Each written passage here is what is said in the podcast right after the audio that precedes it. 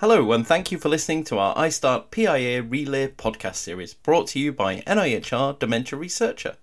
ISTAART is a professional society and part of the Alzheimer's Association, representing scientists, physicians, and other dementia professionals active in researching and understanding the causes and treatments of Alzheimer's disease and other dementias. In this five part series, we've asked members of ISTAART professional interest areas to take turns at interviewing their colleagues and being interviewed themselves. Confused? Don't worry, it'll all become clear as the week progresses. We'll be releasing one of these podcasts every day in the build up to the Alzheimer's Association International Virtual Conference to showcase the work of iStart PIAs. Thank you for listening.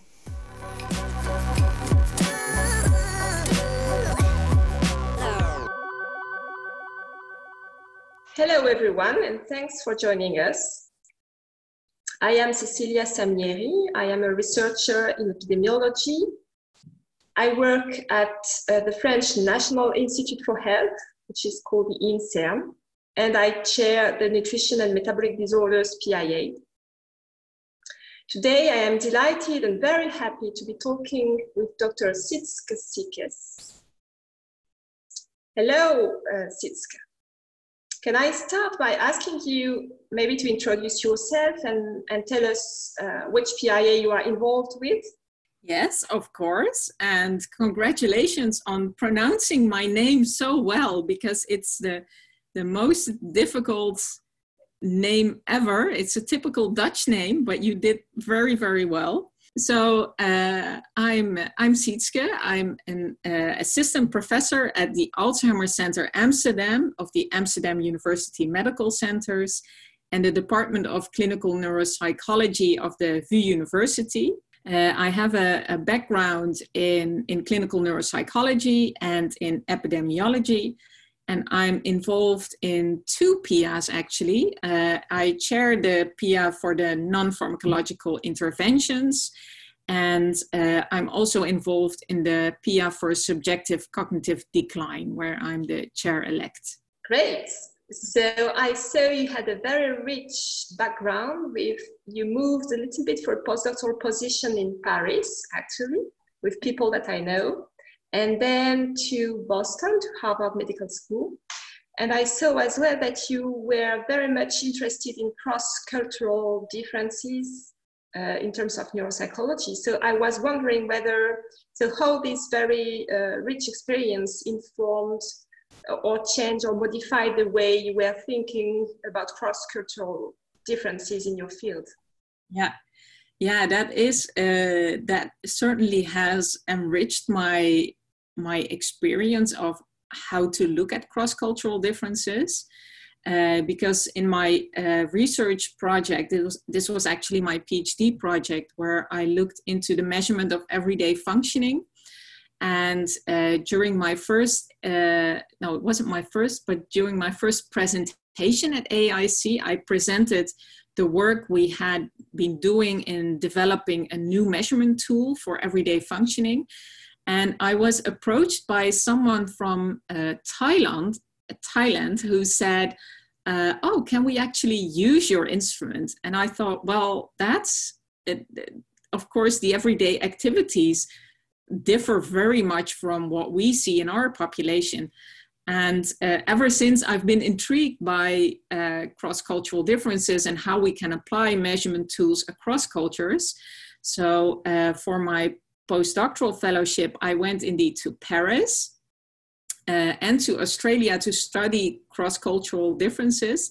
And I would have expected to uh, some degree that the difference, uh, for example, with Australia would be much bigger than with France. I thought, well, France is France. So I, but actually, I observed that the cross cultural differences were very big between the Netherlands and France. And uh, I experienced that also because I, I lived there for a while. And uh, uh, yeah, I thought it was very informative also because we started out with uh, doing a, a, a, translation of our, uh, of our tool. So it's a, it's a questionnaire and we did a simple translation.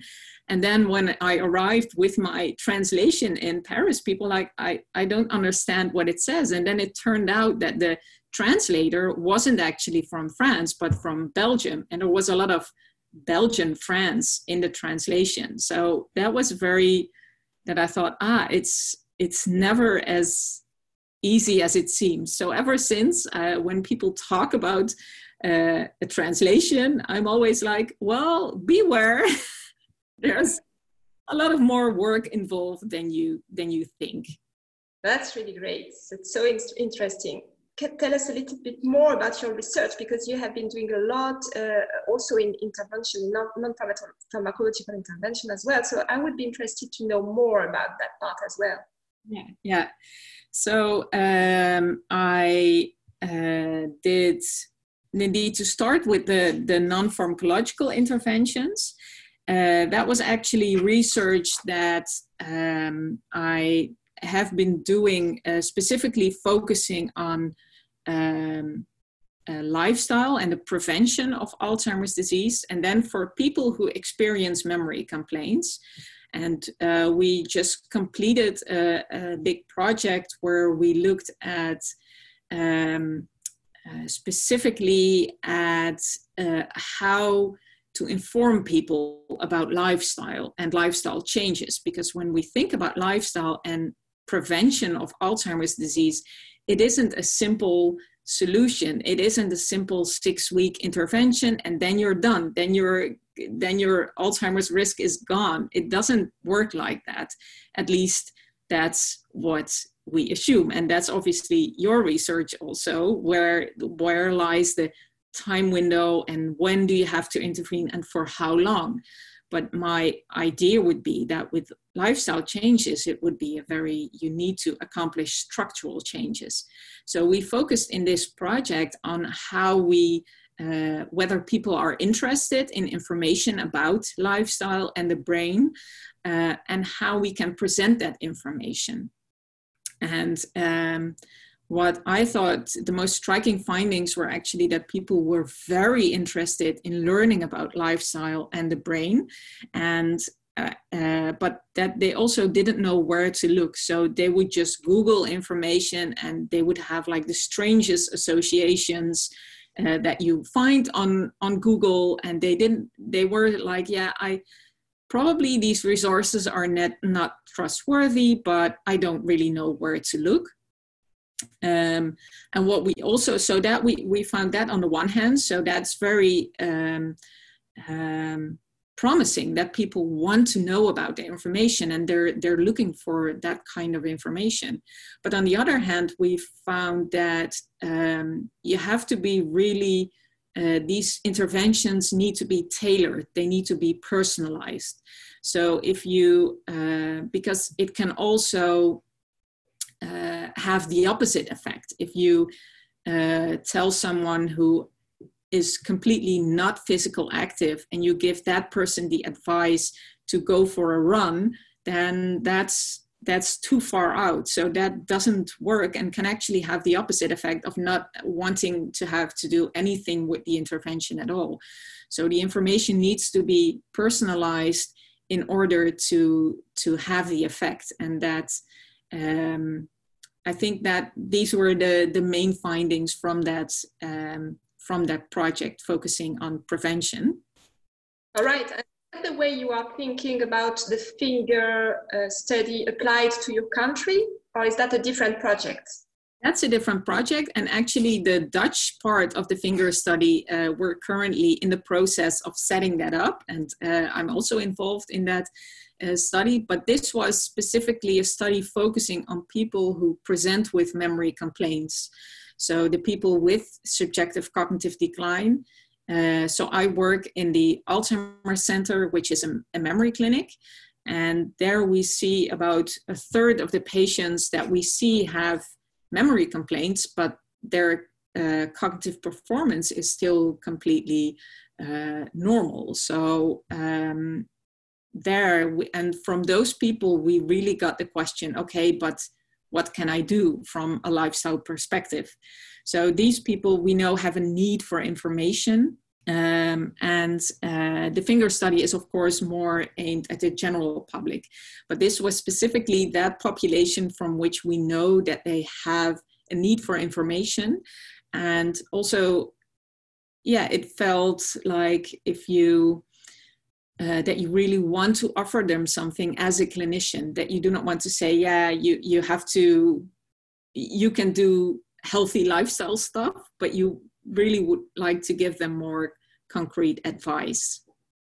So in France, we have that issue. So clinicians told me that uh, in memory clinics, uh, there is less and less, there are less and less uh, early or prodromal patients. I mean, people go to the clinics uh, really too late.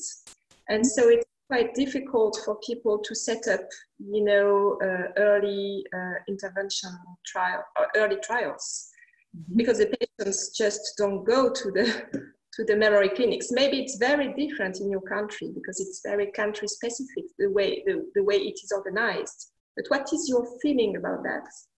Yeah. Yeah, so the, the trend that we observe is actually that people come earlier and earlier. Uh, so so that's indeed it might be a country specific um, trend. Maybe the physicians are really well informed in your country and just uh, tell the people to go to the specialty center. Yeah, so uh, I think that is indeed the case. Uh, it's also our uh, national patient organization works a lot on um, on getting people informed. Uh, so it could be the case that that's a, a difference, but I would think that in France you would have the same? People tell that's not the case. People mm. say that the physicians in France don't really believe that because we have no treatment, they are not really uh, willing to tell people to go to the to the memory clinics to get a diagnosis. They would tend to say, okay, there is nothing to do. Although we all know that it's not the case, there is a lot to do in prevention. But I mean, it's maybe a cultural thing as well. So it's an issue. I think it's an issue. Of course, uh, La Salpêtrière, where you worked, has a lot of really great uh, memory clinic with early patients. Yeah. But generally, I think uh, in the whole country, it's more complicated. Yeah.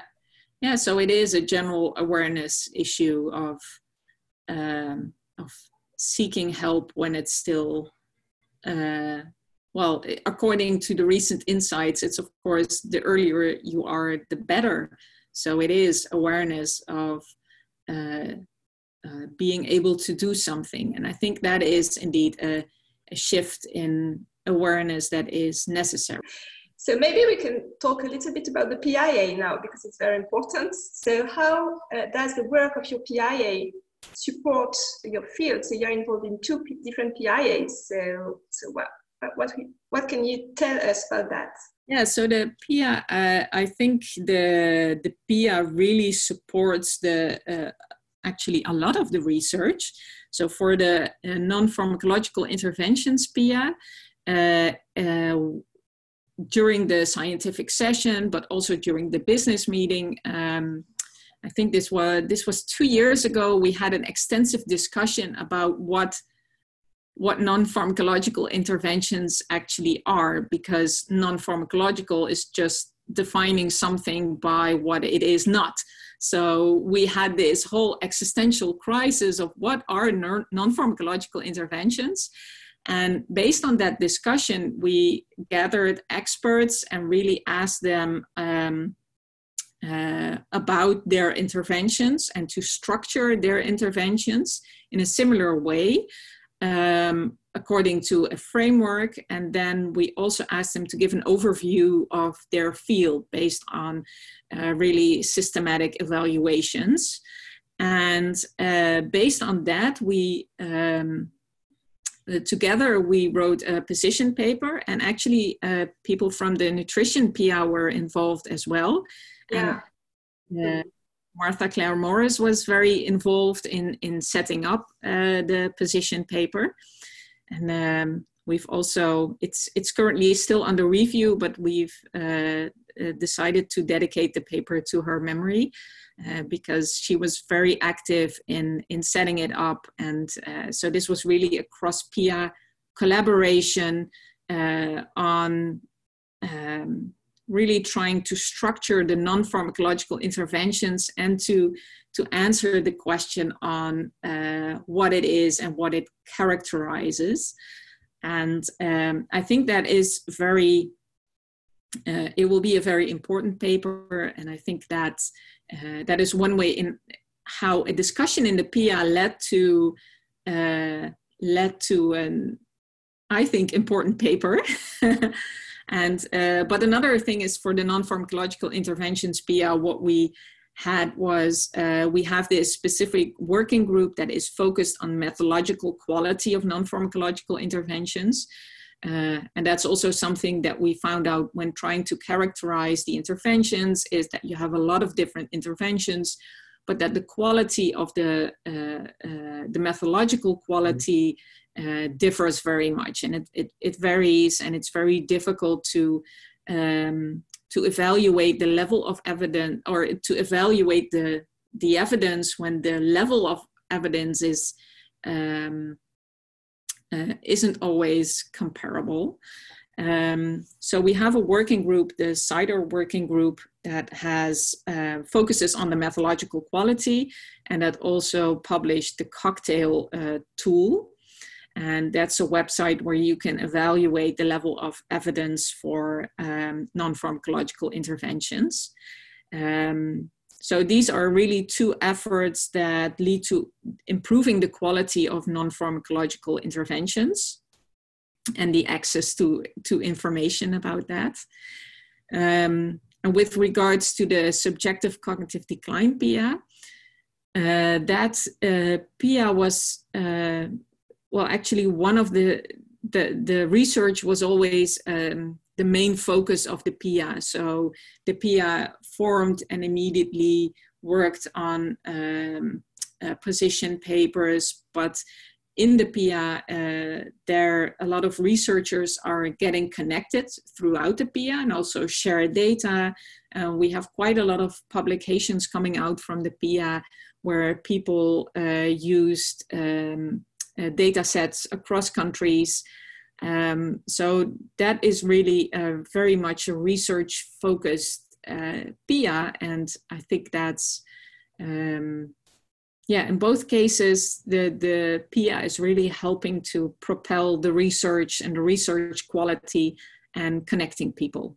That's really interesting to see because you have two PIA, two different PIA, and, and the level of organization and development is quite different between both. Mm-hmm. So it shows really that uh, according to the, the group of people who gather and according to the topic, you have really different kind of discussions inside. So it's really it's really great. Yeah. So what? So how could uh, early career researchers uh, join your PIA? Um, well, they they can join the PIA, of course, but um, if they want to be actively involved, we always uh, are very keen on having young people involved in the in the PIA. And here, um, I can really recommend people to reach out. Um, so, um, for example, last year we had one of the uh, junior presenters in our PIA uh, reach out and say, "Hey, can I get involved?" And now she's a student representative in our PIA. So I think that uh, really works. So we we have two student representatives in our PIA, and um, what I like is that uh, they come up with the creative ideas on how to involve people in our PIA.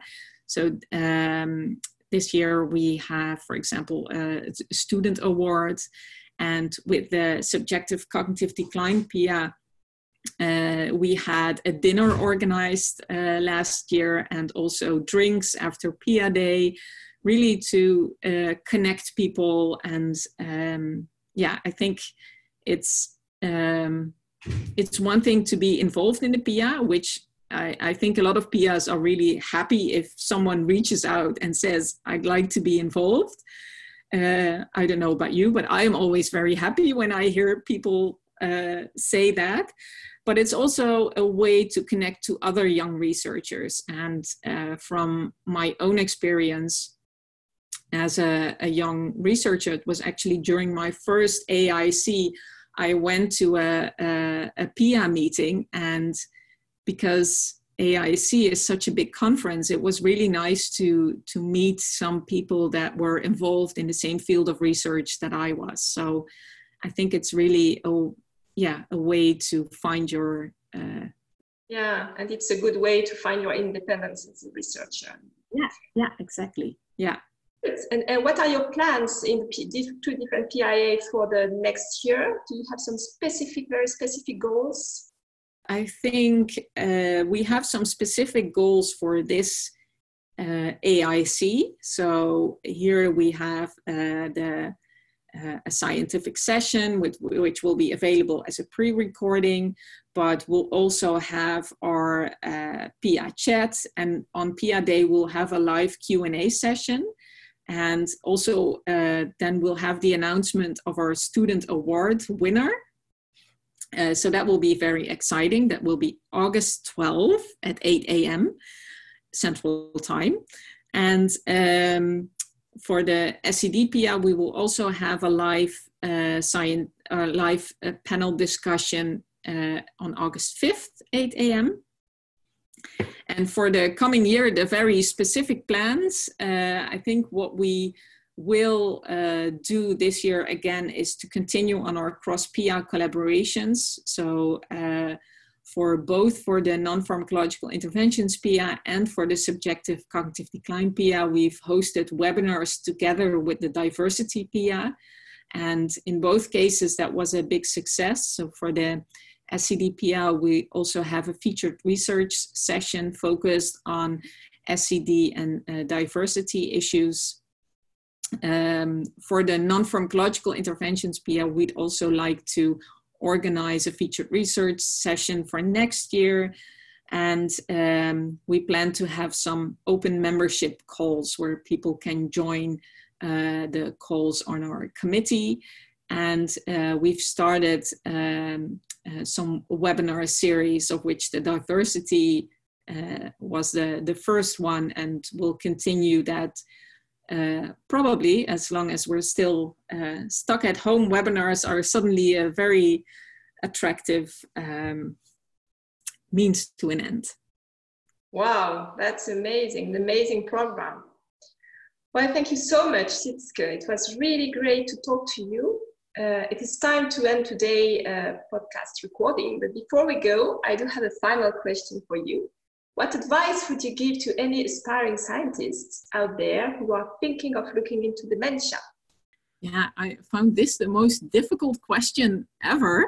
Uh, but um, what I would advise, yeah, and this is, I can only advise something on which I would how I personally work, and that is to reach out to people because I think the uh, dementia research field is a very friendly research field, and people are very keen on helping each other and uh, really working together on this uh, big problem that we all really want to solve. So I would say if you want to know things and learn things, reach out to people and connect with them. Uh, and uh, that is because I think that you do science together, and together we can we can solve this. Great. Thank you so much, Sietske, for taking time to join us today. Goodbye.